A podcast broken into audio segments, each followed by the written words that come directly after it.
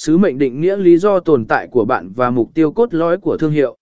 Tầm nhìn mô tả hình ảnh tương lai mà bạn muốn đạt được.